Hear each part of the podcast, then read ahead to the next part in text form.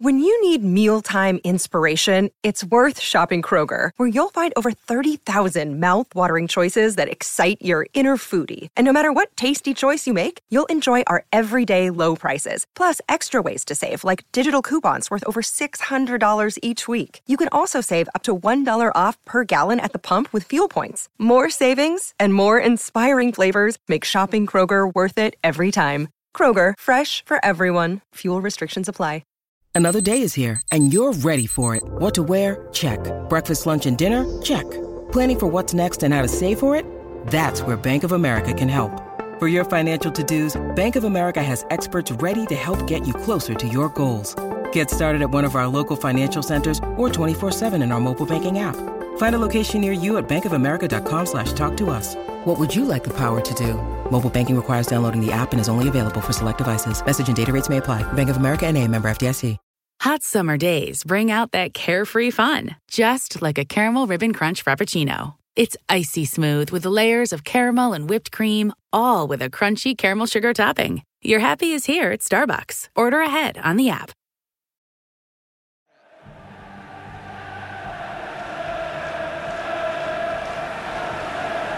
Sheedy takes and scores. Nose at the referee. I didn't tell you to take it. So two in the net for Everton and neither counts. George Burley coming forward. The ball's been taken slightly further back and Gates is complaining about that. Well, that makes a change. Sheedy again goes for the other side. Brilliant! Absolutely brilliant!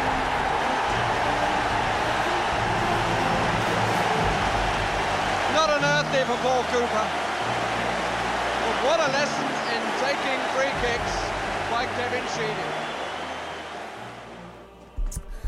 OK, Kev, well, you signed from Liverpool in 1982. Now, modern-day younger fans, shall I put it that way, would frown upon that sort of thing, I think, and it'd raise a bit of fuss across the city. Back then, was it still the same sort of thing? Because you haven't really established yourself at Liverpool, but it's still somebody crossing the park to play for Everton from Liverpool. Was there still a big furore about it?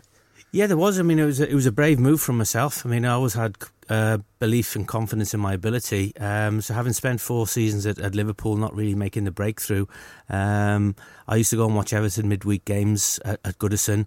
So I knew the atmosphere, I knew the supporters, how demanding they were. Saw the team that Howard was putting together, Sharpie making his debut, Kevin Ratcliffe, Adrian Heath. So when my contract ran out, I was able to decide and choose where I wanted to go, which Liverpool didn't really want. They wanted to choose to send me to a team that probably I wouldn't do so well with. But the ball was then back in my court.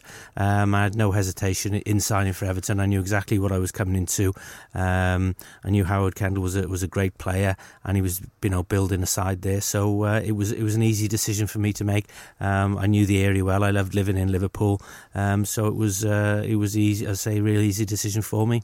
The way Liverpool were with you at the start, when you said your intentions were to go across the city to Everton, I mean, them wanting to choose your next destination sounds to me like, well, if it's not with us, then we don't want it to be with anybody else decent. I mean, quite clearly they recognised your talent before they decided saying that sort of thing to you. Yeah, I remember. Season or two before the end of my contract, Blackpool came in for me and they were in the 4th division, and there was no way, no disrespect to them, there was no way I was going there, but they were Liverpool were trying to push me to go there, and a couple of other clubs, I think Derby were in the 1st division and they came in for me, but Liverpool wouldn't let me go there. So it's not like these days where players are more in the driving seat. In those days, when you signed a 4-year contract, you had to abide by it unless they wanted to sell you. So when my contract ran up, it's funny, I've still got the offer of another contract from Liverpool, which they had to do in order to get the transfer fee for me. So they bought me for $100,000 from Hereford. They got $100,000 for me. But most importantly for me, even though I didn't make too many games at Liverpool, training with world-class players day in, day out, the likes of Kenny Dalglish, Alan Hansen, Graham Souness, Terry Mack, the list goes on. You can only become a better player. So when I left Liverpool, even though I hadn't played many first-team games, I played in really good reserve team. We won the Central League 4 years on the trot, and it was proper games in those days where if you weren't in the first team, you played in the reserve. So if our first team were playing West Brom at the Hawthorns, we'd play West Brom reserves 3 o'clock kickoff on a Saturday at Anfield, and the same thing, the players that weren't in their first team played. So it was the gap between the reserves and first team wasn't the wide margin that it is now. Mm. I mean, it sounds like they had a lot of reluctance in letting you go. I mean, I suppose nowadays they wouldn't even consider it in terms of they needed a squad. They would need a squad now, obviously 7 subs and that sort of thing. But back then, obviously with the one substitute, it was yes, it was, yeah. I mean, that it's almost like a do or die type of situation with them, isn't it? It's like, well, we recognise we've got this really good talent on our hands, but he's not going to get near the 12, so we need to find some way to move him on that won't affect us in the future. Yeah. As history will tell, I mean, you become a real thorn in their side. What do you remember of Goodison when you first experienced it? You mentioned going there when you were still at Liverpool. As a crowd, I mean, they weren't the best of times for Everton after a little bit of a period in the early 70s where things looked like they were going to be great. Catterick sort of coming towards the end of things, and it was a bit of a stagnant period for Everton in terms of, well, success. How did you view it on the sidelines before you ended up going there? As I say, I saw the players that Howard was bringing into the team. It was just Goodison Park. Having played in all the reserve games at different venues, it was just something about Goodison Park. It was just something about the supporters. And even though the side wasn't doing great at the time, I could just tell the passion from them. Which was a big key for me, but also, as I say, a lot of young players coming through. Howard Kendall, the manager, and I knew it was massive. Going back to the question, it was massive pressure on me because I was only the second player at the time to move across the park. Johnny Morrissey being the first, so I knew that Evertonians would be thinking, well, if he's not good enough for Liverpool, why should he be good enough for me? And I knew I had to hit the ground running. Worked hard every pre-season, but particularly my first pre-season, worked really hard, scored a few goals in pre-season. So, as I say, the first few games, I performed well, particularly at Goodison, and I think I won the supporters over. I scored one of my early goals against Tottenham at home. We beat them. Initially, I made a real good start to Everton, which I needed to do, and so the pressure was off me in the respect that they knew I was a good player. You mentioned the players that were already there. You had a young Sharpie, you had Adrian Heath, you had others coming through as well.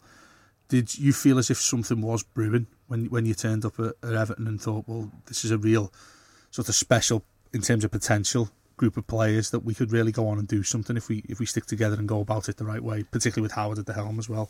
Indeed, I mean, you can tell in training, the quality of the training. So some of the players I mentioned, it was Trevor Steven, Big Nevin goal, and it was like Howard was ahead of his time in terms of the training that we did. Everything was with the ball.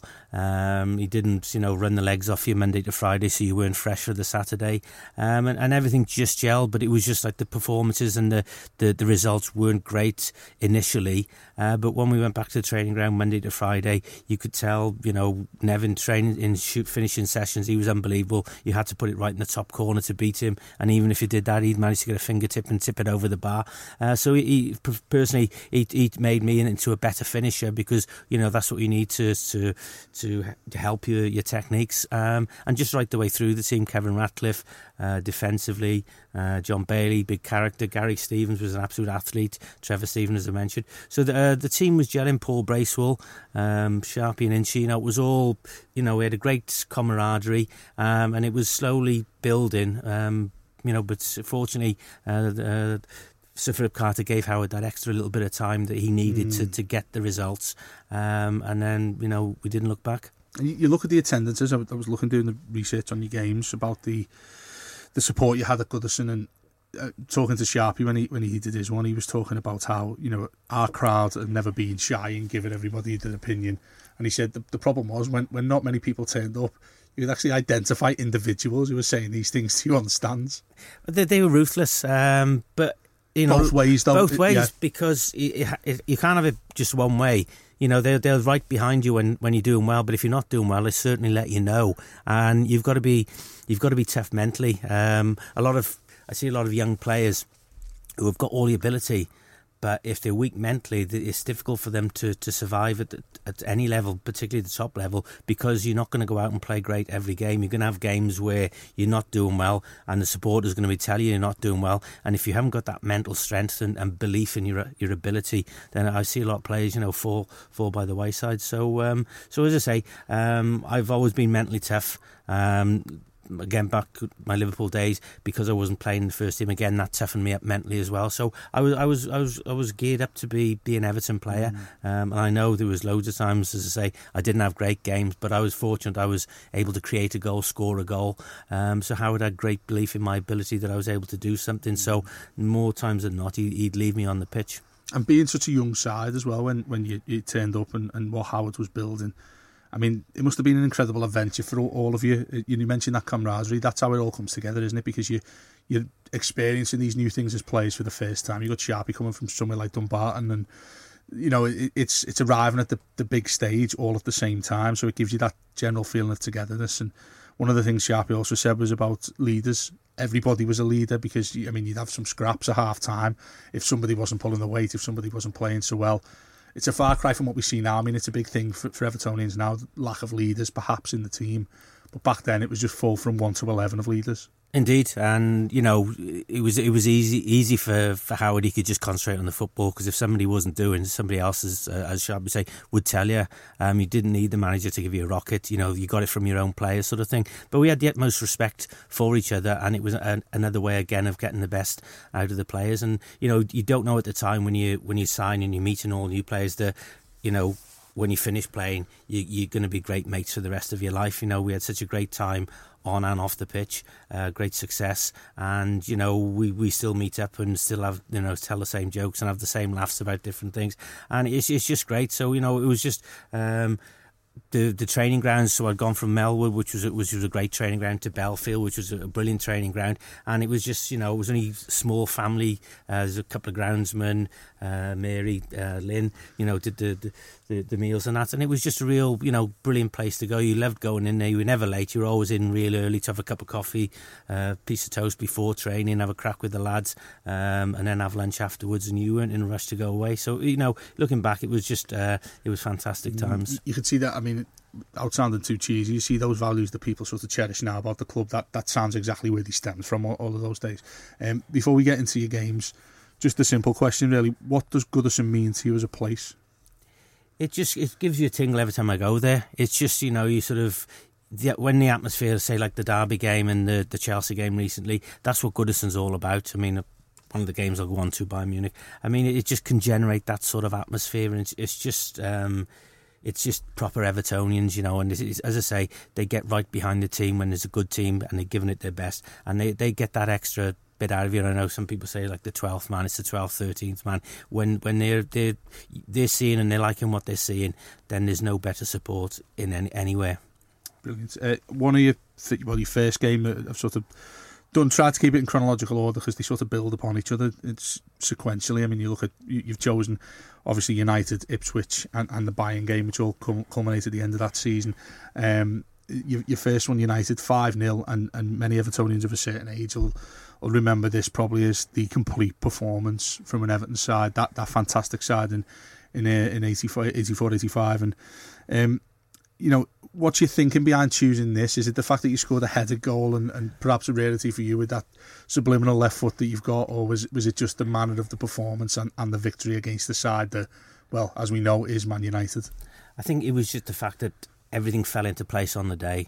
The atmosphere was proper Goodison atmosphere. It was unbelievable.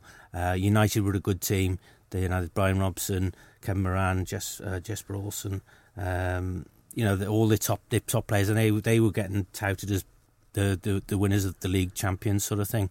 So it was a big test for us, and I wish I could have got the video of that game, because it was like we beat them 5-0, they got out of jail 5-0, we absolutely annihilated them. It could have been 8 or 9, and that wouldn't have been, you know, taking the mickey. We just, everybody from Nev right the way through performed to the levels that we were able to, and sort of after the game, that's when I sat down in the dressing room, looked around, thought, we've got a good team here now. And that was so I picked that game because of the performance. Obviously, a rarity for me, as you say, a header from the edge of the box. And everyone who saw me play knew I wasn't great in the air. And it was just a bizarre incident where Gary Stevens has crossed the ball. I've gone on the edge of the box. I would have no chance. I'd probably 1 out of 100 of scoring with my head. And the next thing, I'm on the floor and I just see the ball's rocketed right into Gary Bailey's top corner. I had to go off I had 4 stitches. But it was only until later on after the game that someone that said that Kevin Moran had... he couldn't get to the ball, and his way of putting me off was to headbutt the back of my head, and that's what generated the power right into the top corner. Kevin got an assist then. That was and Kevin got stretched off with concussion, went to hospital, and when I caught up with him, because good mates with him, we played for the Republic of Ireland, and I said to him, "What were you doing?" He just said, "Well, I was just trying to put you off," sort of thing. So in modern day, I don't think I'd probably been allowed to come back on, but I went off. Had 4 stitches. Sir Philip Carter came down to see how I was, and once Doc Irvin had put the 4 stitch in, straight back down the tunnel, straight back on the pitch, and I'd been on the pitch about another 5-6 minutes, and Adrian Heath released me, and I scored another goal, sort of thing. So it was just the whole atmosphere. But it's looking back, I think that was really kick-started us to propel us to where we got to eventually. Just going back to the header, I mean, what's in your mind when that ball comes over? Is just fling yourself at it, get what you can on the ball, put it towards goal? I mean, because obviously with you saying you're not a natural header of the ball, I mean, if that's a Sharpie and Andy Gray in the middle, they're probably preempting what's going to happen when the ball comes over. But for yourself, is a different thought process about when that ball's spinning over towards you? Indeed, if it's a bit lower, anything lower, I'm going to volley it, because that was my forte. I wouldn't even need to think about it, but it was just a height where I wasn't even to chest it to get a volley. So I've just sort of gone to the ball, as I say, gone to head it, and the next thing's in the back of the net. So brilliant memories, and that was the start of us really propelling us. Well, it was. I mean, I think it was only 12 games into the season. It was October. Obviously, we had the cup success the year before. Did that feel as if it was Everton announcing themselves on the scene as genuine contenders for the title? Because when you first come, it was a couple of seasons to finish 7th. Obviously, we mentioned there, it felt like something was building under Howard with the players that he brought in and everybody, that camaraderie you mentioned. Was that a big statement of belief inside yourselves that you've just knocked off one of the big boys at a canter? And like you say, it should have been a hell of a lot more. Indeed, yes. And I think that's it, football's all about confidence, and it gave the players the confidence and the belief that we were able to, on the day, take any team in the league apart, which we did. So it was a massive game for us. Obviously, as you mentioned, we'd won the cup the year before, but to win the cup, obviously, there's not as many games. If you win the league, the best team always wins the league. They don't, there's no luck about winning the league. You have your decisions for you and against you right the way through the season. But at the end of the day, whoever wins the league is the best team, and certainly that was a big moment in us going on to win the league. I mean, if you do get a chance to look at the highlights on YouTube, the game, it's Goodison rocking to its core once again, isn't it? You mentioned that when they're thoroughly behind you, but everyone in attendance must have realised they're watching something special there. And to hear yourself, and Sharpie, everybody else we talked to about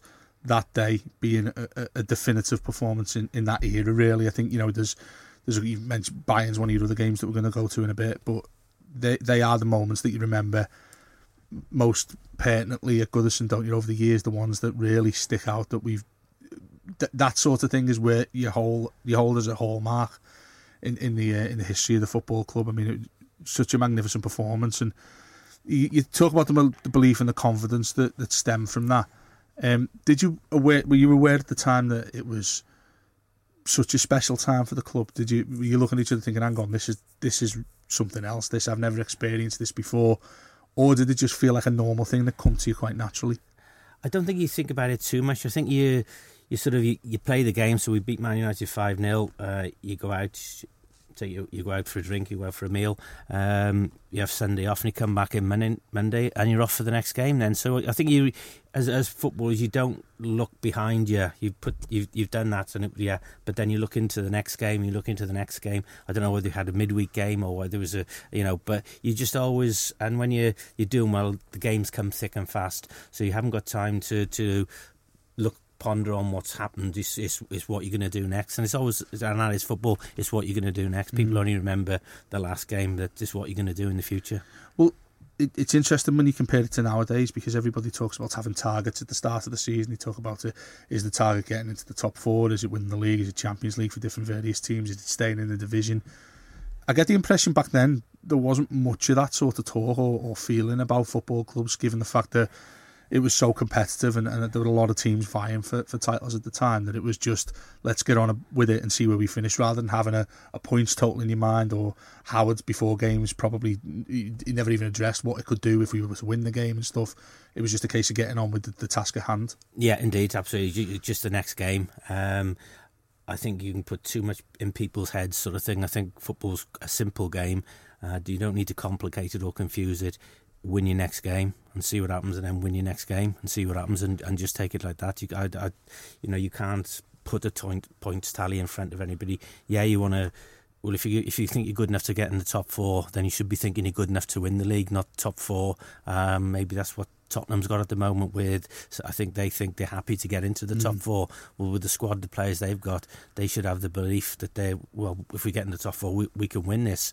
So I think sometimes you can take the pressure off players by taking away what they probably could achieve. So if you're saying, if you put the pressure on, you can win the league, then go for it. But don't say just finish in the top four and be happy with that. No, it's winning trophies is the main thing. And it's that mentality thing that you talk about as well, isn't it? It's knowing that you're good enough to beat your opponent and having the confidence to see it through. Like, I mean, in your head, you're probably not turning up thinking we can batter Man United 5-0, but when you have that courage of your convictions, you know everybody around you is good enough. It just happens anyway. Nobody has to say anything about it. It's a natural thing that comes to everybody who's playing. It is. You can't just turn it on and turn it off. You can't just go out and put a performance like the Man United ones, for example, every week. It just doesn't happen. For some reason, someone's not on their game. But when you're getting changed before the game, you're looking around at the team that we've got, and no disrespect to the opposition, but you knew if we played to 70% of our ability, we'd win today. Obviously, the better the teams, you'd have to perform at a higher level. So I think we just had generally the group of players were strong mentally, and they were all winners. Even in training, nobody wanted to get beaten five-a-sides. It was just like everybody was like wanting to come off winning whatever you perform in, and I'm not a believer in being a good loser. It's winning is everything. Yeah, and then you know the attendances that season start to pick up. They go along the trajectory of how well the club's doing. And one of the things I think you could really take from that time, Kev, is that you talk about Goodison, the fans being there. At both extremes, really. They'll let you know if you're not playing well. They'll be the 12th, 13th, 14th man if you are playing well. Did you really start to notice that it was an entity that you could start calling upon if you weren't doing so well in games? So, you know, if it was a tight game, for instance, the crowd would really get up for it and sort of spear you on to get the winner. Indeed. I mean, the gates and the crowd, and particularly, you know, the Gladys Street was the one. I mean, Kevin Ratcliffe was always, if he won the toss, he'd always kick the park end first, so that we knew the second half we were going into the Gladys Street, because that was the best end in football at that time. It was just unbelievable, and it did. I mean, if games were tight, it was always the pressure was on. The opposition would be defending deeper and deeper and deeper, and ultimately 9 times out of 10 we managed to get the winners, sort of thing. So, but not just the Gladys Street, but just the total atmosphere did get that bit extra out of you, and that helped to win games. I mean, what was it like scoring a goal at that end when it's at its peak?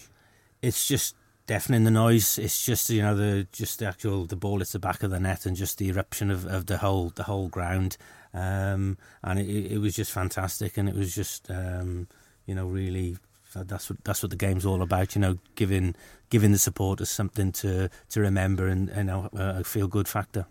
Your second game's one that, again, live long in the memory of Evertonians. You've actually named your book after it as well. So good I did it twice. And it was later on in that season, FA Cup quarter-final against Ipswich at Goodison. We actually drew the game 2-2, but everybody will know what I'm about to say. Why it was the most memorable game for many people, and indeed yourself, is you struck a free kick home in either corner at the park end. Keeper comes out, handles it outside the box. Tell us the story from then, how things develop. Well, I usually, when it was a free kick, I'd try and get on the ball as quickly as I could to try and gain an advantage. And this is central, wasn't it? This was smack in the middle. Yeah. It was about 20, 21, 22, just outside the box. And the wall was getting organised by Paul Cooper. So I've just taken the free kick quickly. I've whipped it over the wall, left-footed into Paul Cooper's top right-hand corner. Sheedy takes...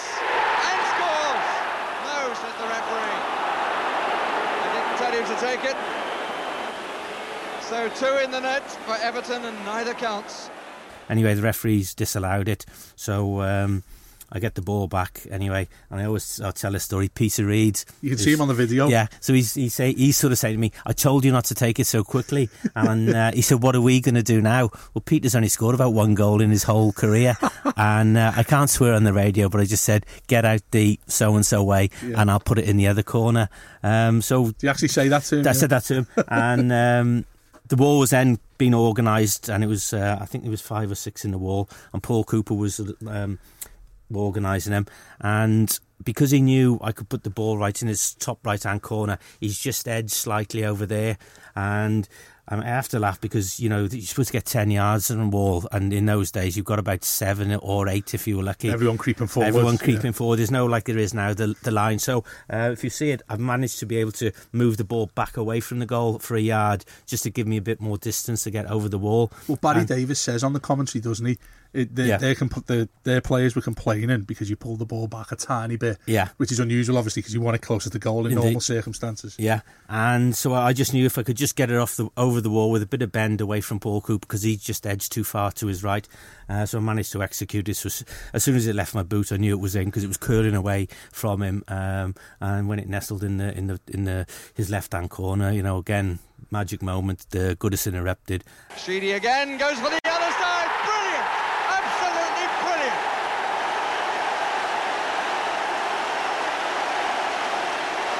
Unearthly for Paul Cooper, but what a lesson in taking free kicks by Kevin Sheedy. All Evertonians of that era, when they do speak to me, that's the goal they remember the most, sort of thing. So you know, it's great to have left magic moments at Goodison. You know, obviously sometime soon we're going to be moving away, and you know, but it just, you know, it's just nice to have left, you know, some great memories both individually and as a team. Well, your technique for that, it really interests me because the first one you actually hammer it, don't you, with a bit of whip on it into that top corner. Your second one feels a little bit more like a dink, the one you've gone for it, because it's all about the placement, isn't it? Because you know he's taking that step to the right. Yeah. You know where the wall is sort of probably helps you as a visual aid, really. If you get it over the wall, it goes in. Yeah. Was that what was in your mind when you've gone for the other corner? Because you don't put your foot through it as much, do you? It's having the techniques. I mean, I've practiced, because if you've got 40, 45,000 people chanting your name at Goodison, you better be able to deliver. But it goes back right the way back to my boyhood when I lived in the country, was born in a pub, and I spent all day kicking the ball against the walls of the pub. And there was different walls. One was the gents' toilet, which I'd practiced my finishing. Another wall with there was a window in it, and I bend the. I put the window in once, so my mum was okay with that. My mum and dad didn't mind that, but I was just self-taught. I was just practiced bending him, hitting it hard. So you know, I practiced most days after training. So I knew the technique needed. It was to put a bit more pace on it. The first one, but as I say, once Paul Cooper had moved over, I knew I just really had to not so much pace, but make sure the accuracy over the wall and a bit of bend away from him. And happy day. So I was able to execute that. Yeah, I mean, it looks phenomenal if you watch it.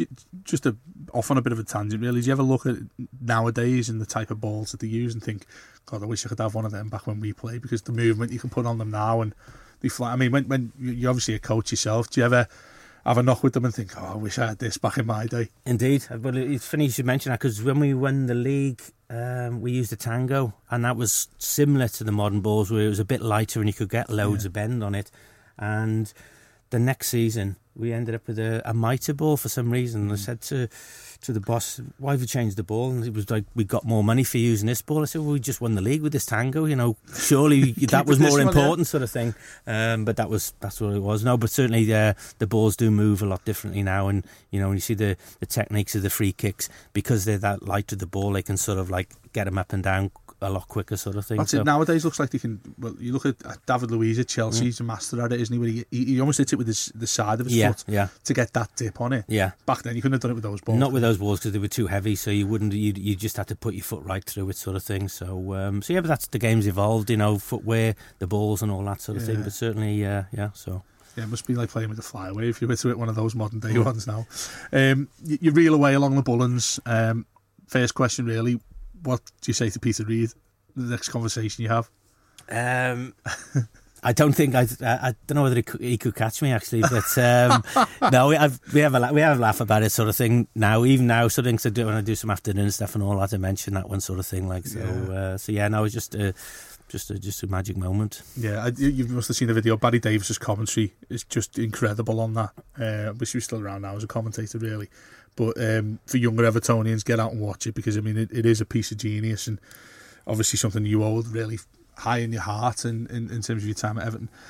Your third and most important Goodison moment, I presume, not putting words in your mouth, it is 24th of April 1985. Bit of an obvious question, but why does this rank amongst anything else? The Bayern Munich game, just because it was the complete atmosphere.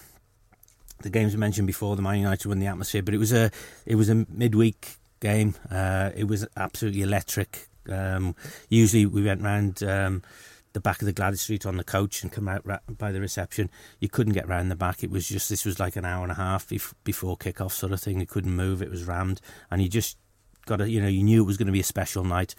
We had a great draw over in Germany, so we fancied our chances, but just actually coming out for the warm up, you could just the atmosphere was just building, and then when you come out for kick off and you hit the top step and you come out, and it was just like the best atmosphere. I mean, I played in the World Cup quarter final in Rome against Italy, 80,000 people, but that was not the same atmosphere what was at Goodison, and all good Evertonians that were there, they know what I'm saying or what the lads say. It's because it was, and then it was a tight game, loads of challenges going in, and they've scored just before half time. I think it was Hoeneß, mishit it really. Nev, I was behind Nev on the line, and I've tried to read him, and he's mishit it, and it's got in the other corner, and you could just hear a pin drop, go in half time. And then we come out and everyone, you'll know the famous words Howard said, just go, we're kicking towards the Gladys Street, like I mentioned before, Rats always tried to kick for the park end, and Howard just said that, they'll suck the goals in, just get the ball, get at them, and put pressure on them. And we never really worked on set plays. Howard was all for letting the players, so if I was taking corners and free kicks, he'd leave you, he'd let you make the decisions as in where you're going to deliver, and we never practiced. Gary Stevens got a long throw start of the second half, and the ball just bounced in the box. And I think it was Andy Gray got the first one. Sharpie's cotton onto it. Just a finished close range, and it was just like lifted the atmosphere. That was unbelievable. And then 5-6 minutes later, another long throw. Andy Gray gets on the end of it, and it was that type of game. It was a hustle bustle. It was fighting for every ball, and he got on the end of it. And from suddenly being 1-0 down with 2-1 up. And the game's going from end to end. There's going to be a third goal. They'd opened up. They were pushing players forwards. We had a few opportunities. And I remember there's one incident where Andy Gray's gone up for a header with the centre-half for Bayern. And I think he did. He accidentally broke his nose with his elbow sort of thing. And as the players getting treatment, Howard Kendall calls me over. And a few people have said to me, over the years, what's the boss saying to you? What tactical switch? And he just said, tell Sharpie, that Scottish so-and-so, to stop running offside. So, but it was quite amusing. But then about 6 or 7 minutes from the end, I got the ball in the left-back position. I mean, it's a stunning move, this, isn't it? I'm waiting for Andy Gray to make a run, and I'm getting 50,000 people shouting "man on" sort of thing, but I held my nerve anyway. And when Andy was in a good position, I released him, and he played a one-touch pass to Trevor Steven. He got through, and that was Trevor to a T. Great pace, great finisher, and the ball at the back of the net, and it was game over, 3-1, and that was the loudest cheer noise I've ever heard in a football stadium. And it was, looking back, we'd beaten, one of the best teams in Europe. They went on to win the Bundesliga that year. So, everyone said that was the final sort of thing. But just looking back, you still get shivers up talking about that game, because you know it was a night we couldn't get beat. The supporters wouldn't let us get beat. As a team, we weren't going to get beat, and it was just everything put together made it, you know, one of the best nights in Goodison's history. Just going back to that Howard quote at half time, which all of you who played in that game talk about so fondly. I mean, it's a reflection on him, I think, as a person, and the respect you have for him. I think it's easy to make up, particularly in modern day, to make up these throwaway quotes and things like that, and people probably just take it for granted, a little bit of lip service and whatnot. But the fact that every one of you to a man genuinely believed in what he said and what the Gladwys Street was capable of doing shows a reflection of what it was like to play under him, I presume.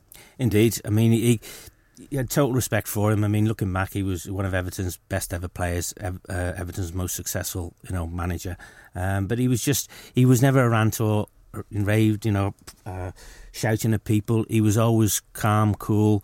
He'd make his points, and they were always spot on. And you listen to him, you know, because what he was saying was right.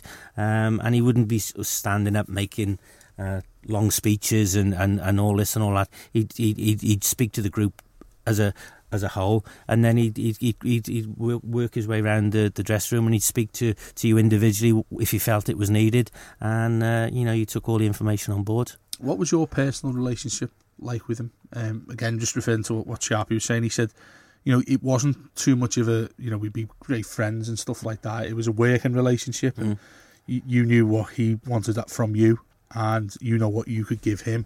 So it was a work balance, as opposed to somebody you'd ring up and obviously go for the, like, a game of snooker with in the evening or a game of golf of a weekend. It was a working relationship. Was it the same for yourself? It was, but it was total respect. Because, as I said before, he had 100% belief in me. So, as I said before, you're not always going to play well, and it was games where I wasn't doing great. But he never entertained substituting me. He'd always leave me on the pitch. As I said before, I could score a free kick, score a goal, create a goal. I remember we played Notts County, the quarter-final of the FA Cup, and I had a fitness test in the morning on my ankle, and... the boss, as he used to call it, "How is it, son?" And I said, "It's killing me a little bit." He said, "But I want to play. It's a quarter-final of the FA Cup." He said, "Okay, we'll strap it up and on you go."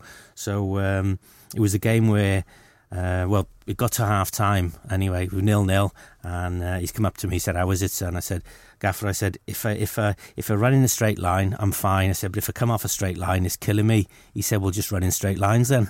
So again, something you'd never see nowadays. No. So anyway, we got a free kick. I took it. I dinked it over the wall. If you remember, Andy Gray scored the header from about 6 inches off the ground, sort of thing. And as soon as the ball hit the back of the net, Howard looked over and brought me off, sort of thing. You know, and that was a sort of relationship we had, where if I'd done my job, he wanted me on the pitch for as long as I could.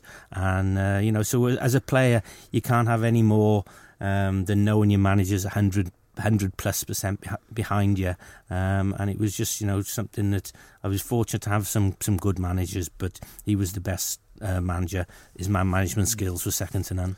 I know we're trying to centre this around Goodison, but we can't ignore the final in Rotterdam. You talk about Goodison and the effect it has on people, and how it was something that really helped you through that second half against Bayern. Did that very much feel like without being too complacent, that the hard task was done getting through that semi? You knew in your head, you're talking about, you knew the Gladwys Street were going to get back into it. In the same way, when you went to Rotterdam, did it feel as if you knew you were going to win this game? Well, you had confidence, because if he performed the way we can do, then we knew we'd be better than him. But I think, again, it comes down to the characters, because I remember the lads sort of saying to each other, "Don't just think we've got to turn up here, we've got to turn up and play.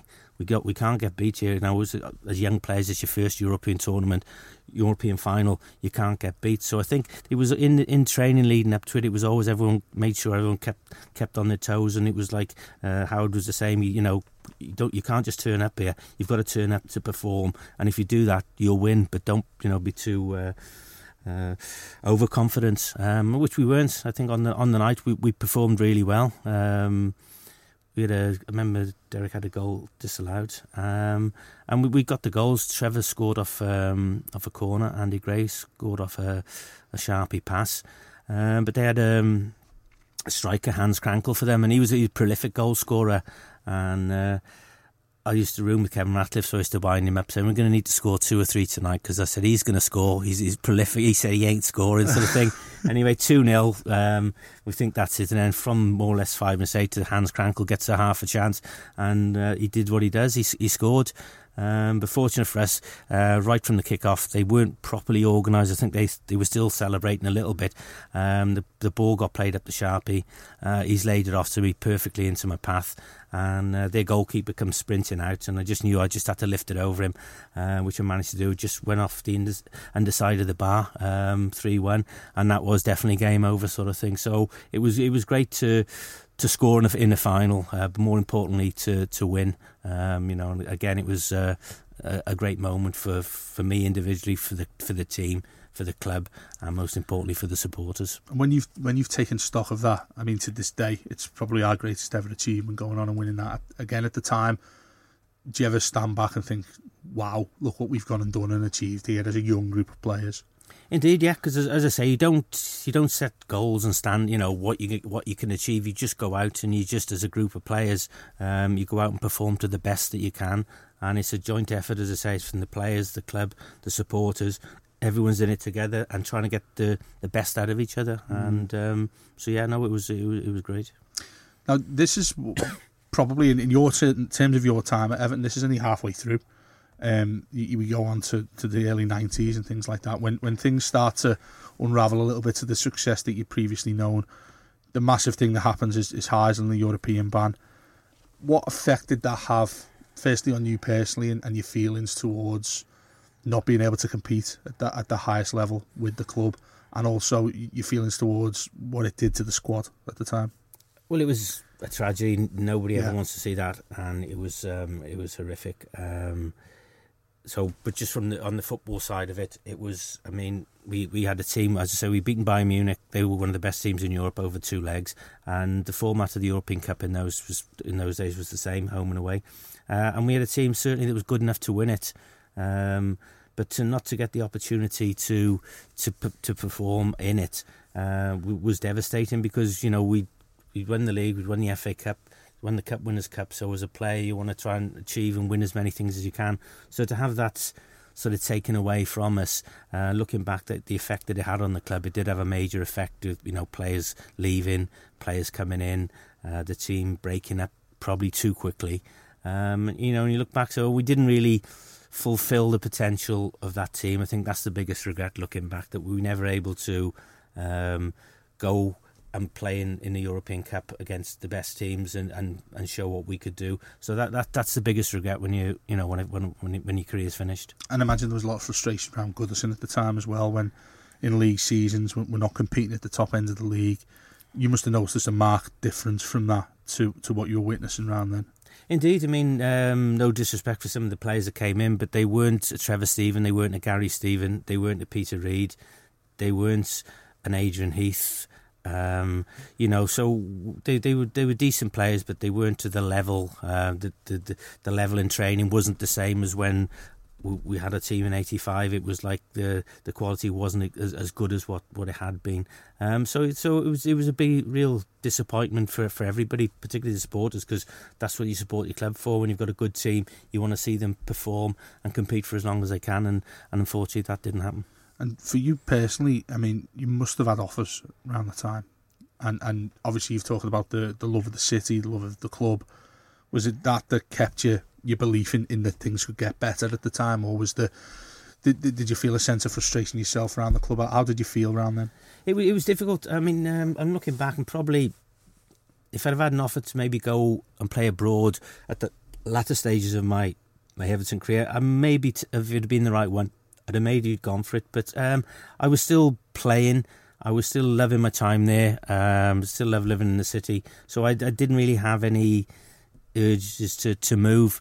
I eventually did move, because I was in and out of the team, and when you've only got a short career, you want to play, and I'm not one of those happy to sit on the bench and come on.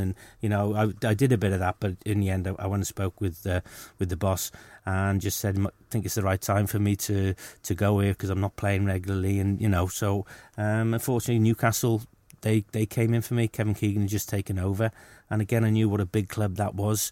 So reluctantly I signed for them. I had a season and a half there. We won the old First Division Championship, so I won another medal there, and I had a great time there. So when your career at a top club comes to an end, and it is time to move on. So just looking back in the great period that we had, then it was privileged to have been involved in that. It sounds like it's always been quite simple for you. If you're playing, you're happy. If you're competing, if you're going out and giving everything, it sounds like that is Kevin Sheedy at his best. Nothing else really factors into it. Finances, moving to different clubs that might be a little bit more prestigious, moving to bigger cities that aren't like Liverpool. Yeah. For you, it was, I'm happy, so I'm happy to stay where I am. It is. I'll give an example. If I'd have stayed at Everton for another half a season, I would have had a testimonial.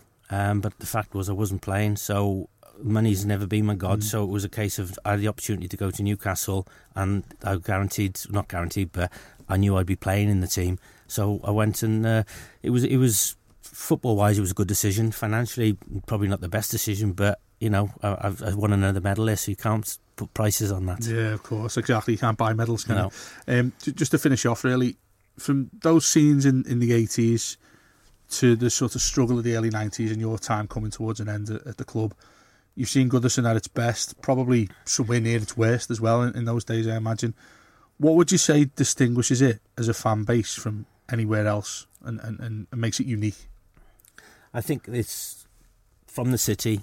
It's passed down through the family. You're a blue, and your parents take you. Then you get a bit old and you start taking your kids, and it's just it's everything.